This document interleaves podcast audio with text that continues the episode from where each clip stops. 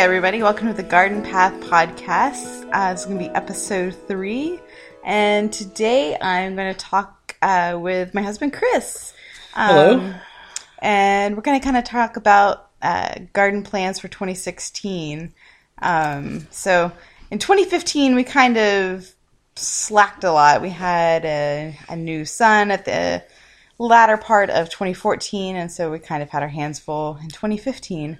Um, so I think we want to kind of get back on track in 2016. So, um, going to be kind of open ended, but uh, a few things I do want to talk about. Um, like kind of one thing that's kind of I see daily as well, maybe not daily, but often is our compost pile, which we built in I don't know three years ago now, almost. Yeah, it was pretty much right after we built the house because we used the trees that we cut down. We didn't build the house, but when we moved Or- in, yes, yeah, when we when we sorry when we moved in and cut the trees down. That we had dead trees in the yard, and I built the compost pile out of the dead trees. Yeah, so the 2011 drought killed a lot of trees uh, in Texas, and we had a bunch of dead pine trees, some sweet gum, and magnolia, and things like that. Um, so we had to come in and clean all that up. And so, anyway, the compost pile was built out of those trees, and they're starting to rot. And Yeah, I'll probably have to rebuild it here in a, maybe in a year or two. yeah, I was thinking maybe we get another year out of it, but we're gonna have to fix the I might just rebuild that center section. yeah. What are the the front boards made out of? Those are just cedar fence boards. Yeah, so we gotta. They've come un unnailed to the wood um, outline of the compost pile. So we've got to figure that out. And uh, I think the right side of the compost is actually looking pretty good. I think it needs to just decompose another month or two, and we can use it for the spring. For I, I don't know the vegetable garden at least. I don't know what Yeah. else. One thing I don't know. I guess I realized last year is that uh, that dried leaves make really good compost. I mean, as just as a base, then throw in other stuff in with them. But um, but you want to try to shred them because when you lay a whole bunch of leaves down in a compost pile, it'll it'll form almost like a almost like a tarp or something. It'll act like a tarp in the compost pile. Those flat leaves will like form a barrier, and, and the water won't be able to get down to the bottom. Yeah. So Well, the then it makes it hard to turn too. So. yeah, so the bottom will be like dry and totally just like regular leaves, like they were in the yard like a year later, because the water never got to them. yeah. So, you gotta a So lot how, of how do you shred it so they can? Yeah, some I bought like uh there's a I think it's a Toro, but it's it's a red and black electric leaf blower. If you look on like Amazon or something, you'll see it. It has a white bag with it, and the leaf blower is like reversible, so you can suck leaves up. It'll shred them and blow them into that bag, and then it can just dump them in the in the compost bin. Then Yeah, you actually have like piles of leaves from last year that we collected to Yeah. still use. We got bags and bags of leaves like from his mom and my mom. We would drive around neighborhoods, and I think we even bagged some of our own leaves last year. Um, usually, we just kind of mow them and let them decompose in the yard, but. So we have a lot of leaves left over. I guess the big problem is coming up with like green greens a lot of times. I mean, we use weeds and stuff, but Yeah, weeds is very debatable in the compost world. Like some people think you're gonna get the the seeds from the weeds are spreading, gonna spread everywhere, and that's kind of true. I mean, you'll you will spread some seeds for sure, but I don't know. We've to- we've we've chosen it doesn't really doesn't bother us. matter us that much, and we just throw all the weeds in there, and then just pick the weeds when they sprout. Yeah. So I don't know. We also, I've also gone through neighborhoods for people who bag their their uh, grass clippings, and I'll pick those up. But occasionally, you'll get trash and the wrong, you know, the wrong stuff. so Yeah, just make sure if when you compost though, you can actually do all leaves, but don't do like all grass. It'll just get you won't get good compost. It'll turn really nasty and mushy, and yeah, it won't be good if you don't have browns in it. Yeah. Dry, you know, leaves or and something else I also do is I get the uh, the coffee grounds from Starbucks. They used uh, grounds from your garden, and so there's a Starbucks in our grocery store, and I'll go through every I don't know a couple months and ask if they have any, and get a couple bags, and they usually give me, gosh, tons of them, as much as I want, and I we put them in there and mix the coffee grounds in because I drink coffee at home, but it's usually not enough, you know, to make a big difference. So, um, and then our kitchen scraps, of course, but I, you know, not always like thinking to throw things out there. So, so I guess a compost pile is a something to attack, and then obviously catching up on, I don't know, the neglected garden. uh, behind the bees for sure. That was that kind of got crazy, crazy. Yeah, I'm planning the So- we the beehive like has this little little strip of garden behind it, or you know, flower garden behind it. But I'm always af- like when the bees are active, I never really want to go back there and pull weeds. So my plan is now to like on a you know a, a cold day that they're not going to come out, go back there and pull all the weeds. And then also the neighbors have some cherry laurel trees that they're right on the other side of the fence, but they've turned into these huge bushes that are hanging over our flower garden now. So I need to trim that back. I need to go over there too, you know, on a cold day and basically cut those down. They're like saplings. They're like, you know, maybe one or two inch diameter trunks that just need to be cut down. Yeah, I don't know. I mean, do you think the what what we had back there with the herbertia, or the Mm-hmm. Yeah. herbertia, and then we had some uh, propeller flower too, propeller Probably. iris. I don't know. I don't know if they're even going to come back if they've been I think they will. sucked out by all the weeds, but um, yeah, I definitely the the flower garden over by the bees needs some help this year, some more attention. I Yeah. was I was kind of afraid to work over there too. Well, when I was pregnant, and then even you know afterwards, getting stung and things like that. So come up with some good plants that maybe don't need as much attention. Yeah, I think we just need to make a plan for like that area to kind of get neglected and only get care Maybe once or twice a year. winter. yeah. So I, I don't know. There's definitely some plants to move around that I feel like are getting too much shade, like that variegated canna, and kind of getting leggy over there. So I don't know. I don't know. Things to look at. Um, at least that's in the flower garden area, and then the banana trees got way too thick this year. Yeah, I think I only want like maybe Three or four. three banana trees to grow next year. This year we have just like a clump of like ten eight. or something. Yeah, and they're crazy. like 20 feet tall or 15 feet tall. Well, I'm.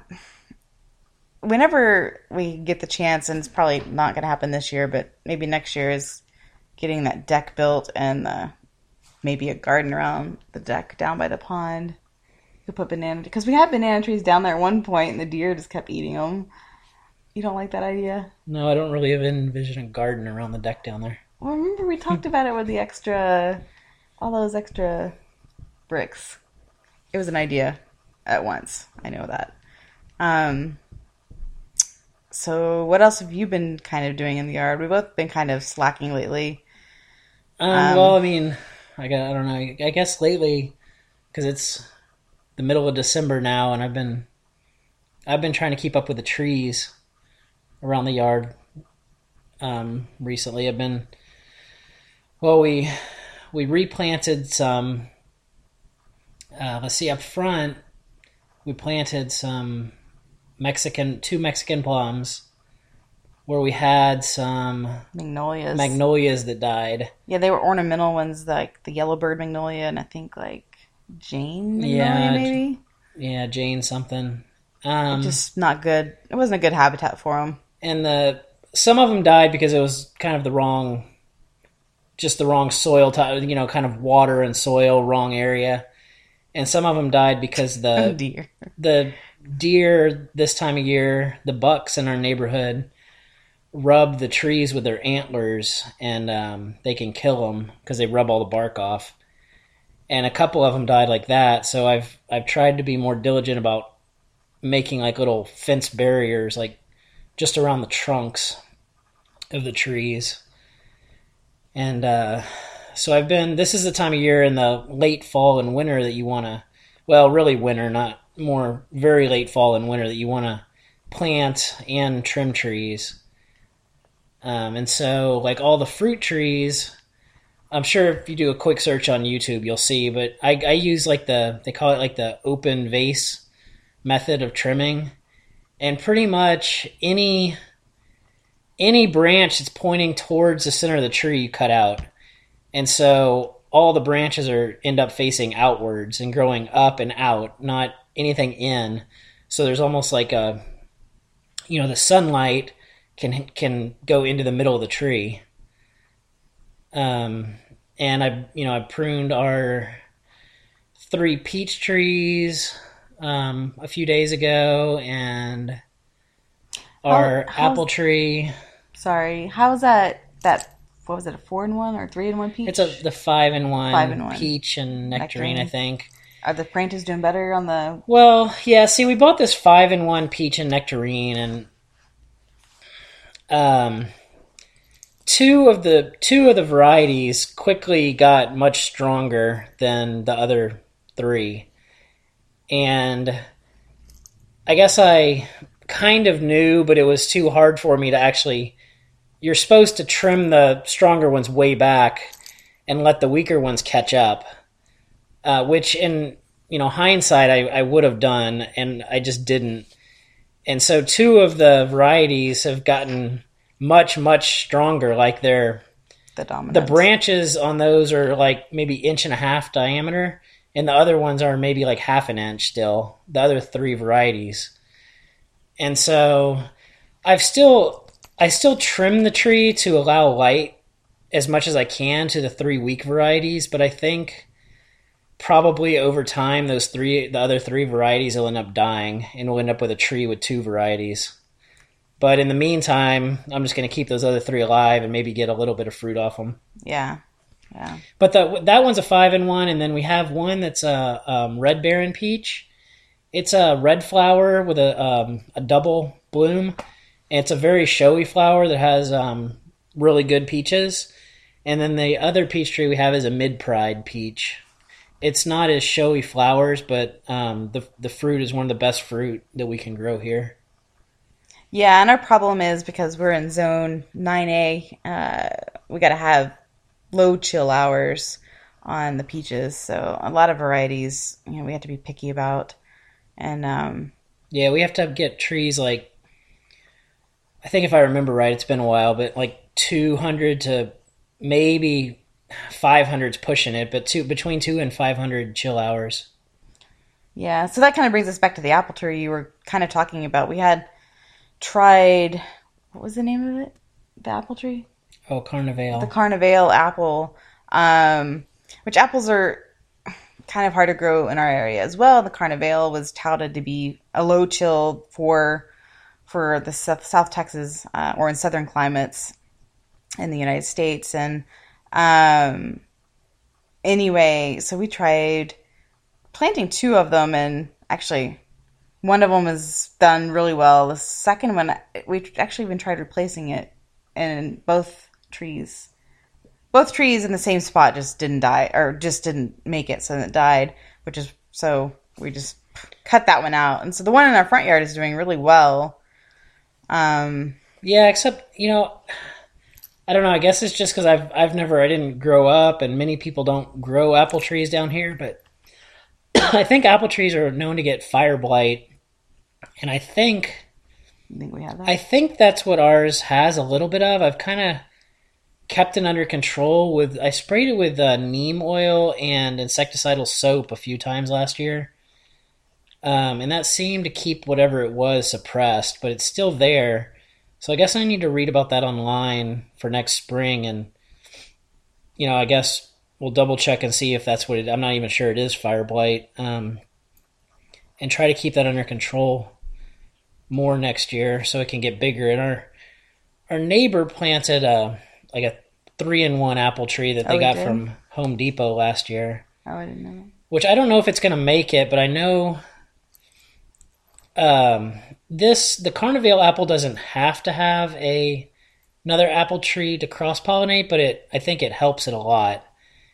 And so if his apple tree lives a few year, maybe maybe the bees can you know help cross pollinate it a little bit and Right. get some more fruit. yeah so speaking of bees how are the bees doing Um, the bees right now are pretty good. Um, I'm not.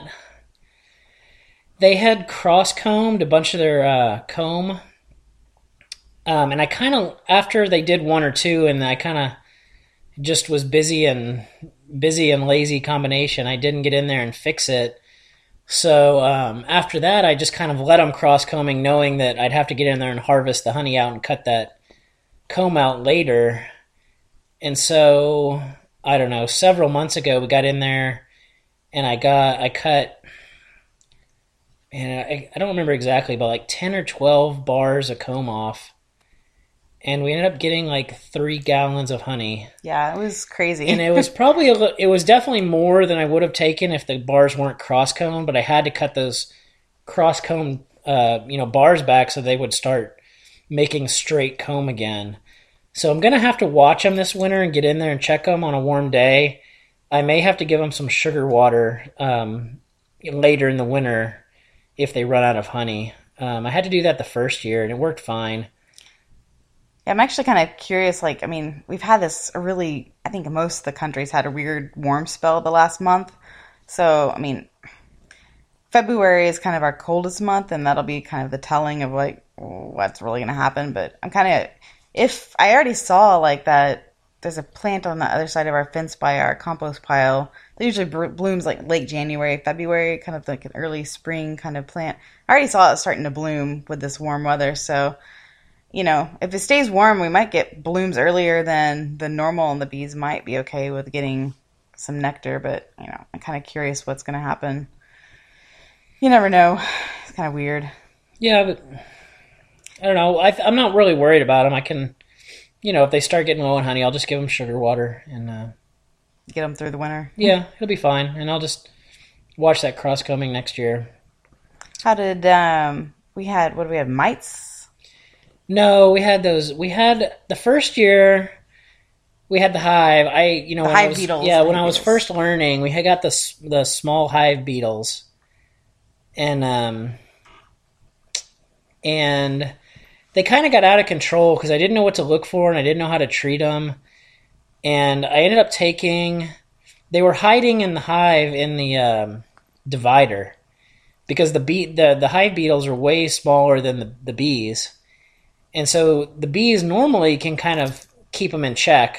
Um, they don't necessarily kill them; they just pester them a lot, and so they won't want to be there. Um, but if the hive beetles have somewhere to hive hide from the bees, then you know they can reproduce and kind of have a safe spot. So I took all their hiding spots away, and I treated them with um, boric acid. Uh, you know, a special way that the bees couldn't get the boric acid, and um, pretty much. I mean, I got them greatly under control. I mean, from what I understand now, most hives have uh, the hive beetles. It's just kind of keeping them under control, and so you know, when I get in there now, I'll see, you know, a few, you know, one or two, Do or you like try to kill them or? yeah, Yeah. I always smash the ones I see. Yeah. You know, and maybe I'll see maybe 10, but not a lot like I used to. Like Yeah. There was like crazy. like when it was when it got bad, I mean, when we had to throw some comb out because of them, you know, I'd open the hive and see, you know, hundreds, 100, 200, wow. Okay. you know. And like when I'd move that divider board, there'd just, you know, there'd be a lot come out. Um but anyway, so I was finally able to make. I said I've been saving our wax ever since we've had our hive, and finally this year I made like I think it was thirteen candles. Yeah. Yeah. and we haven't burned them yet. but I bought, you know, I did research and I bought, you know, what the wick and a mold Yeah. that um I can't remember the oh Mann Lake is the place I bought the mold and the wick from. Um, I don't remember what size wick, but it's a 12 inch taper candle. So I had to make one at a time because the it's a silicone mold. So that was kind of I don't know tedious, but it It went actually pretty went. fast. It actually, yeah, I say, it went faster than I thought. I mean, you did like a I couple do- every evening. yeah, I, I could do like several a day. yeah. Once And- I got good at it, you, I sprayed. I got a mold release, a, a spray, and I sprayed it in the the mold, and then put the wick in, and um, and then poured the wax in the mold and let it cool a few hours, and pulled it out and redid it. Yeah. was pretty cool. I'd like to maybe when we save more wax up, do some more, do something else, like make some soap or something with it. I don't know, do something cool. Um, but I'm excited that we got to do that. So, um, so let's talk about like I don't know. Oh, the vegetable garden. What Yeah, well, with I'm excited about the blackberries this year. Oh yeah, we when we moved in, we planted the blackberries as kind of a divider between the backyard of our neighbor and our our lot, and so we're I don't know what his lot is, but it's probably about an acre, Yeah, hit, no, well, I, his lot's like 0.9, I think. And we're about 1.2 acres. So I mean, they're they're big lots and they're kind of wooded and open, but we kind of wanted a little divider um, through there. So Chris rigged up a pretty neat little fence kind of thing. Um, but it turned out that the deer really liked the blackberries, and it was a little too shady, and it just it didn't work very well. So Chris ended up transplanting um, the blackberries over to the vegetable garden, where they're mostly protected from the deer. I mean, the deer can kind of reach in through the fence a little bit, but they've gone crazy. Yeah, and they're they're um man, if I remember right, I think they were developed at the University of Arkansas. They're called Kiowa blackberries, and there's this whole series of blackberries that named after Tribes. um yeah, like Native American tribes. Um, but the Kiowa, I think, is still well, at least it was when I bought it. It's like it was known to be like the biggest blackberry um, variety. Um, I think I think they average maybe like an inch and a half long each, the fruit. So I don't. I think they were pretty big, and we've there were a couple fruits yeah, we that we we've got. barely but- gotten any. I think they may have even been like stunted because just the conditions they were in. Yeah. So but now they filled like they filled like a 26 foot um, length of fence It's about seven feet tall so um, I think next year will be a very good year for. yeah i mean hopefully next year we have enough to you know make a lot of stuff with freeze some and jam and I don't know. I don't know about drying them. That would be good, but probably Yeah, i'm not sure. I don't know. I don't know. I'm excited for I don't know, actually getting some permanent like herbs in the perimeter. We have like so we have like six beds that are how how big are they? You're the one that built them all. they're um, the ones in the middle are four feet wide by 16 feet long each So we have six of those, and then we've kind of put little perimeter beds around the other sides. So, so the longest sides of the big vegetable garden are um, kind of narrower, and then the two, the short ends of the the vegetable area are kind of wider beds. Um, and we kind of made them like semi hugelkultur and you know the hugelkulturs are typically like built up and stacked. You know everything's like mounded, but um, we didn't really want to do that. So Chris dug down. I was pregnant, so I didn't do a lot of digging. Did a lot of like helping in other ways. Um, so Chris dug down, and then we put all the wood and the compost and irrigation system oh, and the irrigation system and stuff in um, out there.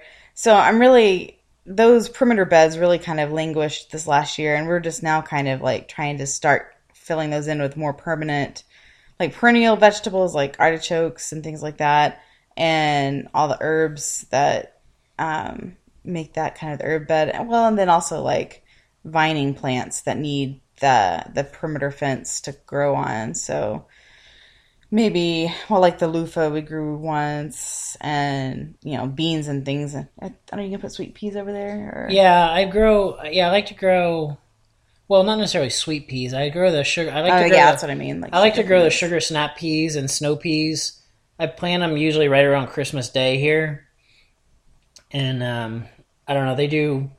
They seem they've done really well. I mean, I mean, we usually can produce way more than we can eat for about a month or two. yeah We can go out there. I mean, at any time and like pick all we want. yeah So well speaking of like planting on certain times I think we're behind on onions we usually do that in November but I know there's like a window yeah, but anytime between kind of November and January is fine. We should we usually plant them and so We're usually on the earlier side, Yeah. but we can, yeah, we could. I don't know. Maybe we can get them soon and put them in the ground. Yeah, maybe we can do that Christmas week or something. So, and then hopefully, maybe we've never had good luck with garlic. We seem to like fail every year. So maybe this year we're gonna have a good garlic year, and then still want to try potatoes again. We keep failing on potatoes. Yeah, I don't. Well, yeah, I got a different variety of garlic this year. I think it's. Do you remember what variety? I think I got Creole Red, but I'll have to look. Yeah. Um, yeah, I don't know. I don't. I don't know what the deal is with garlic. Um, Kurt always gets good garlic. I think our garlic may just because our. I, I think it may actually stay too wet because our irrigation system. Um, Well, I'm just not sure. I don't know. Well, we'll we'll see this year. I know we just part of our problem was not pulling it in time, and part of it was it rotted. And just, Yeah, I mean it grew great last year, but then we we were so busy that we never pulled it. So by the time we pulled it, we just had like little kind of leftover rotting bulbs and Yeah. like pieces of bulbs and stuff. And then carrots. How are the carrots doing? We usually do really well Um, with carrots. yeah, I'm not really too concerned with the carrots because like last year I planted a bed and a half of carrots and That was too many. it was like way, way, way overkill. like Like still frozen carrots. Oh so- man, I mean, I don't even think I cleaned half of our carrots last year. We ended up giving like half of them Oh, away, that's right. Yeah. and I could barely handle half of them. So, well, yeah, I, was taking care of the baby, so Chris did all the blanching. I have this like 128 quart igloo cooler, and the the carrots like filled the entire cooler. yeah, Just the carrots without the green tops. yeah, it was crazy. I mean, we can grow carrots, but we can't grow garlic or potatoes, or apparently now sweet potatoes. We did really good with sweet potatoes one year, and then Yeah, Crap. sweet potatoes usually. I mean, from what I've read, I don't. They like but that was in the community garden. The they almost like um, sandy soil, like almost low nutrient sandy soil, from what I've read. just throw them in the yard. and so I think I think our soil might kind of be too good for them. like, so I don't know. Yeah. Um, and tomatoes. I'm looking forward to getting into tomatoes again, but I don't think I'm going to start seeds again this year because I don't think I have the time. Well, unless you want to start seeds, just the time to baby them through winter. So Yeah, well, no, we'll probably just buy seedlings do what we did last year and probably just buy some seedlings as soon as we can. Yeah. Usually our local like good nursery, they get a really good variety of uh, heirloom heirloom tomatoes that will will probably grow and uh, go with the old standbys that we know work. And we do. I'd like to can more again this year. Get more. We saw I have some jars that I canned the summer of 2014 that we need to use, but definitely want to can some more and actually make some good pasta sauce again, like we did. Yeah. So, because that's always good to use.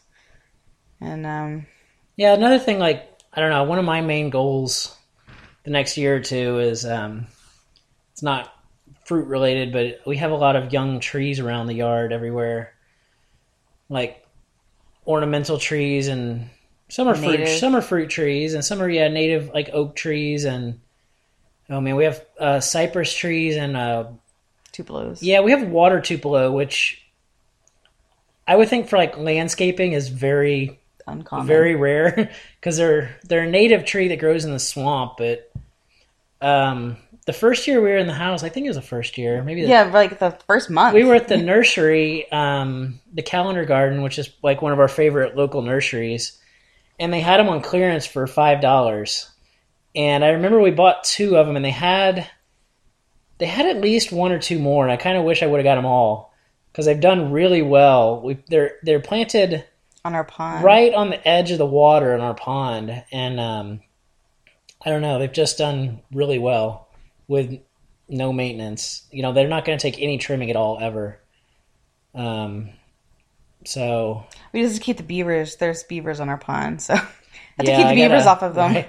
It's kind of like yeah, the other parts of the yard I have to fence the trees for the deer, and down by the pond I have to fence the Stuff the tupelo and the um, cypress. Right, cypress. I have to put like smaller. I mean, it can just be two feet tall, little fencers around them so the beavers don't chew them down. Yeah, I mean, we've seen otter out there and the beaver, and there's rumors of an alligator, which I still don't believe. Yeah, Um, we get eagles. and bald bald, eagles. eagles. all sorts of um, just wading birds and roseate spoonbills. Um, the wood ducks. Oh, we have wood duck boxes. Chris built those like the first year or two. Yeah, I have So to. get wood duck uh, babies on the pond, which is really fun. And Yeah, I was thinking I have to get in all the. I have to get in all the them out. boxes in the winter and clean them out, except for the owl box. Owls nest during the winter. Oh, So well, we haven't clean- seen any owls yet. Yeah, I don't. those I don't think we have any owls, but I'll clean those out. I'll check and see if there's anything in them in the summertime.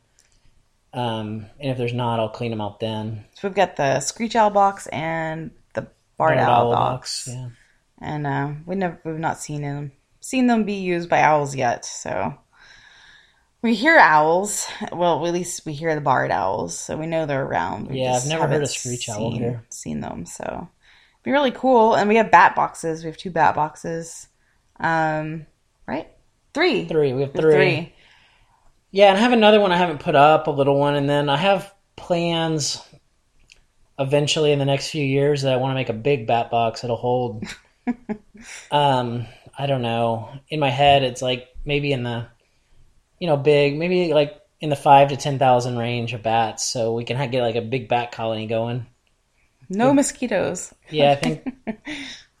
um, you know, we get um, Mexican freetail and and uh, big brown bats are our two most common bats here, and they'll both use um, bat houses pretty regularly. So Yeah, we uh was it I think it was the first year, the first summer, the, well, maybe the second summer we were here. So when we noticed the bats were using our attic, and Chris got up there and made sure yeah, I had got to. them sealed that off after we knew they were out. Um, one evening, like he, we watched them fly out, and so he sealed that up, and then I don't know.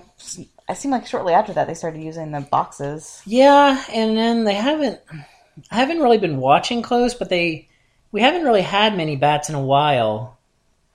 And there's Um, probably not a lot around right now, but I'm not really sure why. One of my ideas is um, they're not really bad, but some mud dauber wasps have built nests in the bat boxes, oh, and so I'm not really sure. Maybe that's like deterring the bats from coming.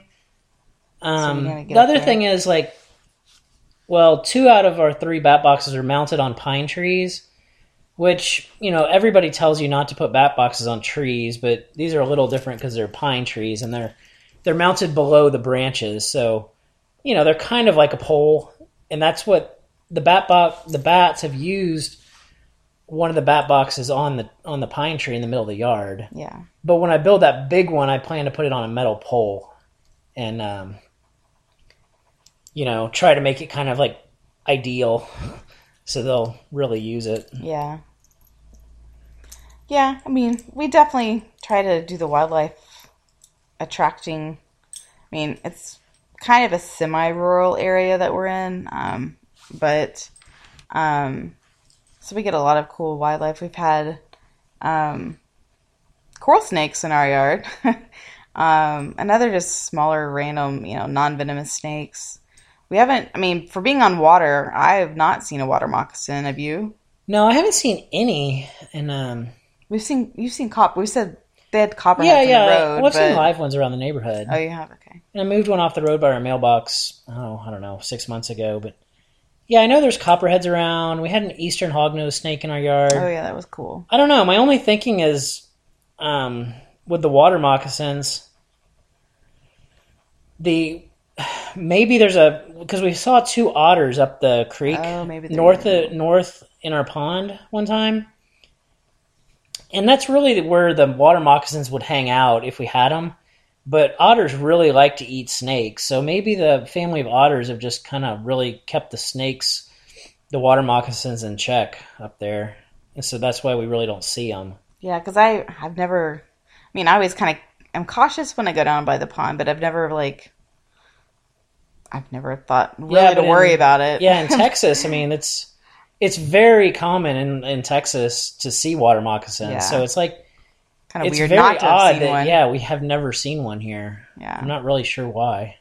So, yeah, I mean, and the coral snakes, I mean, are really cool. Um, and I don't know. We unfortunately, when we first moved in, we had a a neighbor, a woman. Um, she was really nice, but she was just I don't know. She was hard to get over here, so she didn't really care about our yard too much. But now we have another another neighbor who's nice as well. But as with most people, there he's not a snake person, and so we've kind of tried.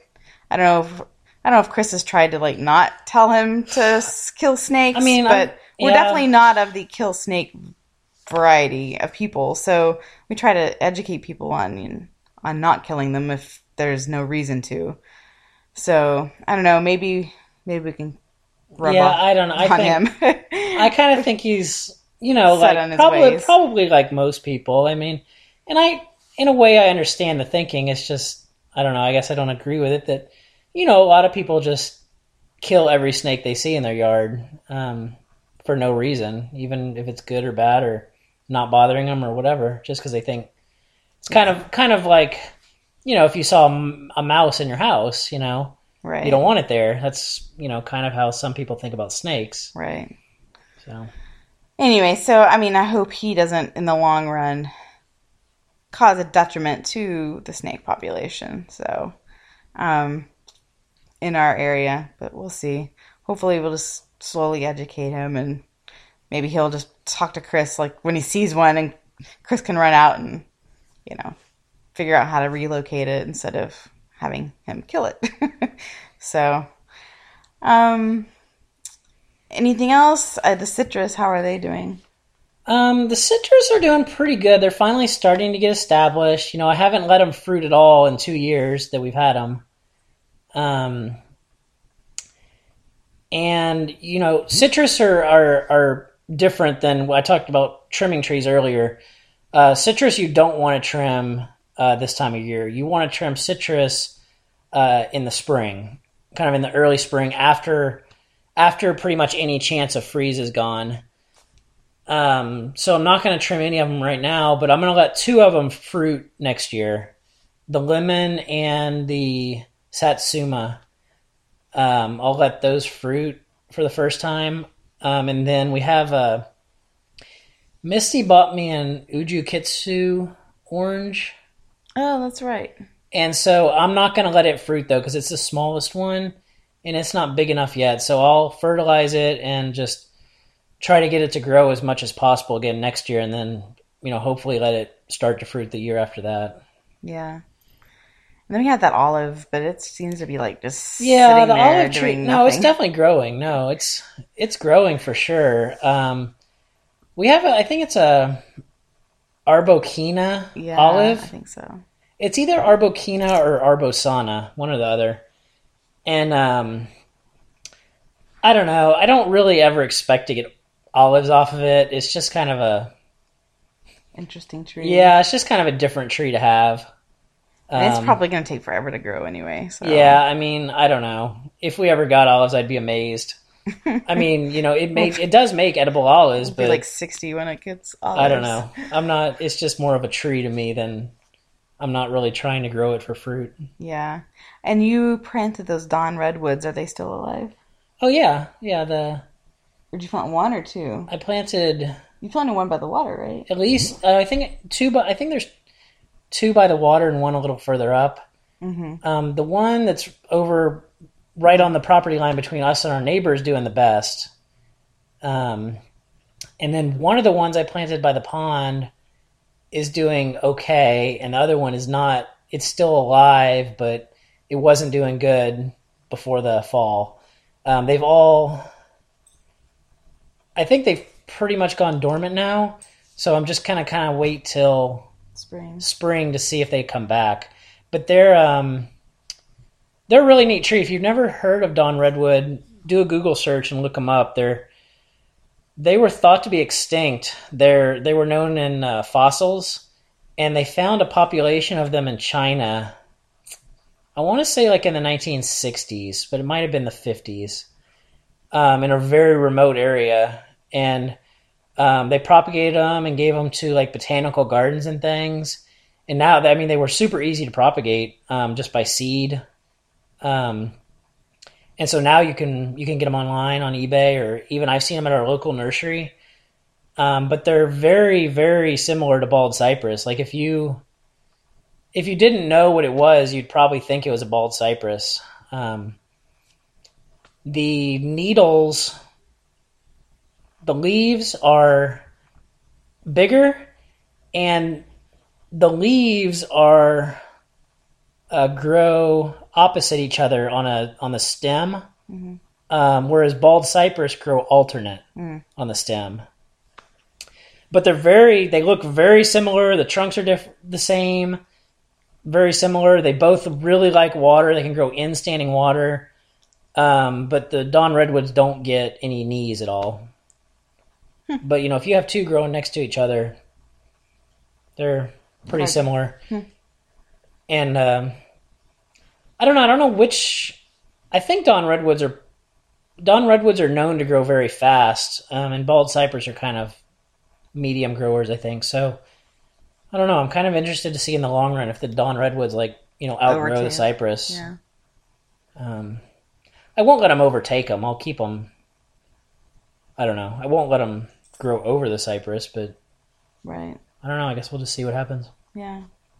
But I, you know, I really I planted those along the shoreline to stabilize our bank.